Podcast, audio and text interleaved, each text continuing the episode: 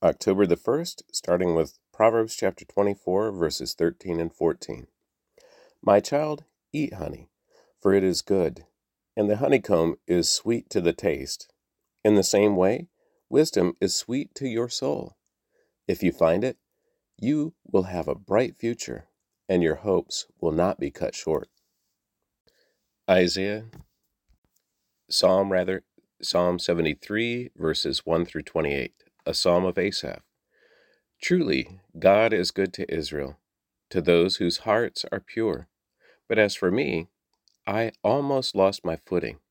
My feet were slipping, and then I was almost gone. For I envied the proud when I saw them prosper despite their wickedness. They seem to live such painless lives. Their bodies are so healthy and strong. They don't have troubles like other people. They're not plagued with problems like everyone else. They wear pride like a jeweled necklace and clothe themselves with cruelty. These fat cats have everything their hearts could ever wish for. They scoff and speak only evil. In their pride, they seek to crush others. They boast against the very heavens, and their words strut throughout the earth. And so the people are dismayed and confused, drinking in all their words. What does God know? They ask. Does the Most High even know what's happening? Look at these wicked people, enjoying a life of ease while their riches multiply. Did I keep my heart pure for nothing? Did I keep myself innocent for no reason? I get nothing but trouble all day long. Every morning brings me pain. If I had really spoken this way to others, I would have been a traitor to your people. So I tried to understand why the wicked prosper. But what a difficult task it is. Then I went into your sanctuary, O God, and I finally understood the destiny of the wicked. Truly, you put them on a slippery path and send them sliding over the cliff to destruction. In an instant, they are destroyed, completely swept away by terrors. When you arise, O Lord, you will laugh at their silly ideas, as a person laughs at dreams in the morning. Then I realized in that my heart was bitter, and I was all torn up inside. I was so foolish and ignorant. I must have seemed like a senseless animal to you. Yes, I still belong to you. You hold my right hand. You guide me with your counsel, leading me to a glorious destiny. Whom have I in heaven but you? I desire you more than anything on earth. My health may fail, and my spirit may grow weak, but God remains the strength of my heart. He is mine forever. Those who desert him will perish, for you destroy those who abandon you. But as for me, how good it is to be near God. I have made the sovereign Lord my shelter and I will tell everyone about the wonderful things you do. Philippians 2 19 through chapter 3, verse 4. If the Lord Jesus is willing, I hope to send Timothy to you soon for a visit. Then he can cheer me up by telling me how you get you are getting along. I have no one else like Timothy who genuinely cares about your welfare. All the others care only for themselves and not for what matters to Jesus Christ. But you know how Timothy has proved himself, like a son with his father. He has served with me in preaching the good news. I hope to send him to you just as soon as I find out what is going to happen to me here. And I have confidence from the Lord that I myself will come to see you soon. Meanwhile, I thought I could send Epaphroditus back to you. He is a true brother, co worker, and fellow soldier, and he was your messenger to help me in my need. I am sending him because he has been longing to see you, and he was very distressed that you heard he was ill. And he certainly was ill. In fact, he almost died.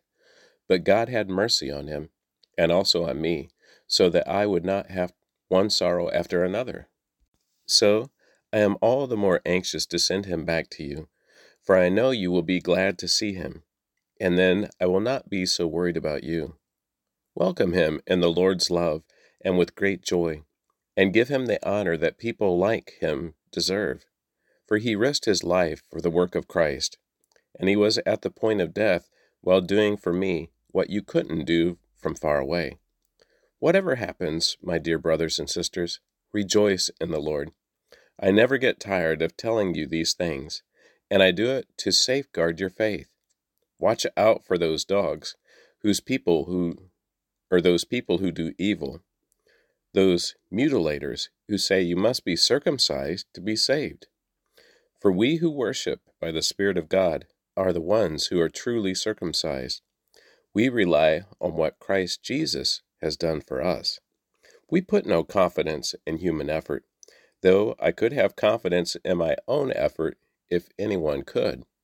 Indeed, if others have reason for confidence in their own efforts, I have even more. Isaiah 62, verse 6 through chapter 65, verse 25. O Jerusalem, I have posted watchmen on your walls. They will pray day and night continually. Take no rest, all you who pray to the Lord. Give the Lord no rest until he completes his work, until he makes Jerusalem the pride of the earth. The Lord has sworn to Jerusalem by his own strength I will never again hand you over to your enemies. Never again will foreign warriors come and take away your grain and new wine. You raise the grain, and you will eat it, praising the Lord. Within the courtyards of the temple, you yourselves will drink the wine you have pressed. Get out through the gates. Prepare the highway for my people to return. Smooth the road, pull out the boulders, raise a flag for all the nations to see. The Lord has sent this message to every land. Tell the people of Israel, Look, your Savior is coming. See, he brings his reward with him as he comes. They will be called the holy people, and the people redeemed by the Lord. And Jerusalem will be known as a, the desirable place, and the city no longer forsaken. Who is this who comes from Edom, from the city of Bozrah, with his clothing stained red? Who is this in royal robes, marching in his great strength? It is I, the Lord, announcing your salvation. It is I, the Lord, who has the power to save. Why are you clothed so red, as if you had been treading out grapes? I have been treading the winepress alone. No one was there to help me. In my anger, I have trampled my enemies as if they were grapes. In my fury, I have trampled my foes. Their blood has stained my clothes. For the time has come for me to avenge my people, to ransom them from their oppressors. I was amazed to see that no one intervened to help the oppressed. So I myself stepped in to save them. With my strong arm, and my wrath sustained me.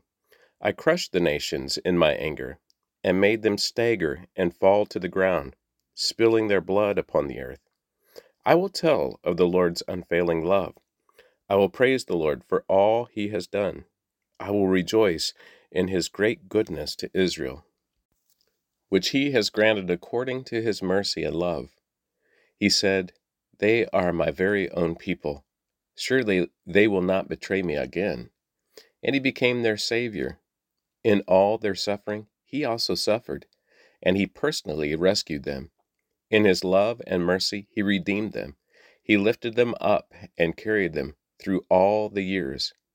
But they rebelled against him and grieved his Holy Spirit. So he became their enemy and fought against them. Then they remembered those days of old when Moses led his people out of Egypt. They cried out, Where is the one who brought Israel through the desert, through the sea, with Moses as their shepherd? Where is the one who sent his Holy Spirit to be among his people? Where is the one whose power was dis- displayed when Moses lifted up his hand? The one who divided the sea before them, making himself famous forever? Where is the one who led them through the bottom of the sea? They were like fine stallions, racing through the desert, never stumbling. As with cattle going down into a peaceful valley, the Spirit of the Lord gave them rest. You led your people, Lord, and gained a magnificent reputation. Lord, look down from heaven. Look from your holy, glorious home and see us. Where is the passion and might you used to show on our behalf? Where are your mercy and compassion now? Surely you are still our Father. Even if Abraham and Jacob will disown us, Lord, you would still be our Father. You are our Redeemer from ages past. Lord, why have you allowed us to turn from your path? Why have you given us stubborn hearts so we no longer fear you? Return and help us, for we are your servants, the tribes that are your special possession. How briefly your holy pe- people possessed your holy place, and now your enemies have destroyed it. Sometimes it seems as though we never belonged to you, as though we had never been known as your people. Oh, that you would burst from the heavens and come down! How the mountains would quake in your presence! As fire causes wood to burn and water to boil, your coming would make the nations tremble.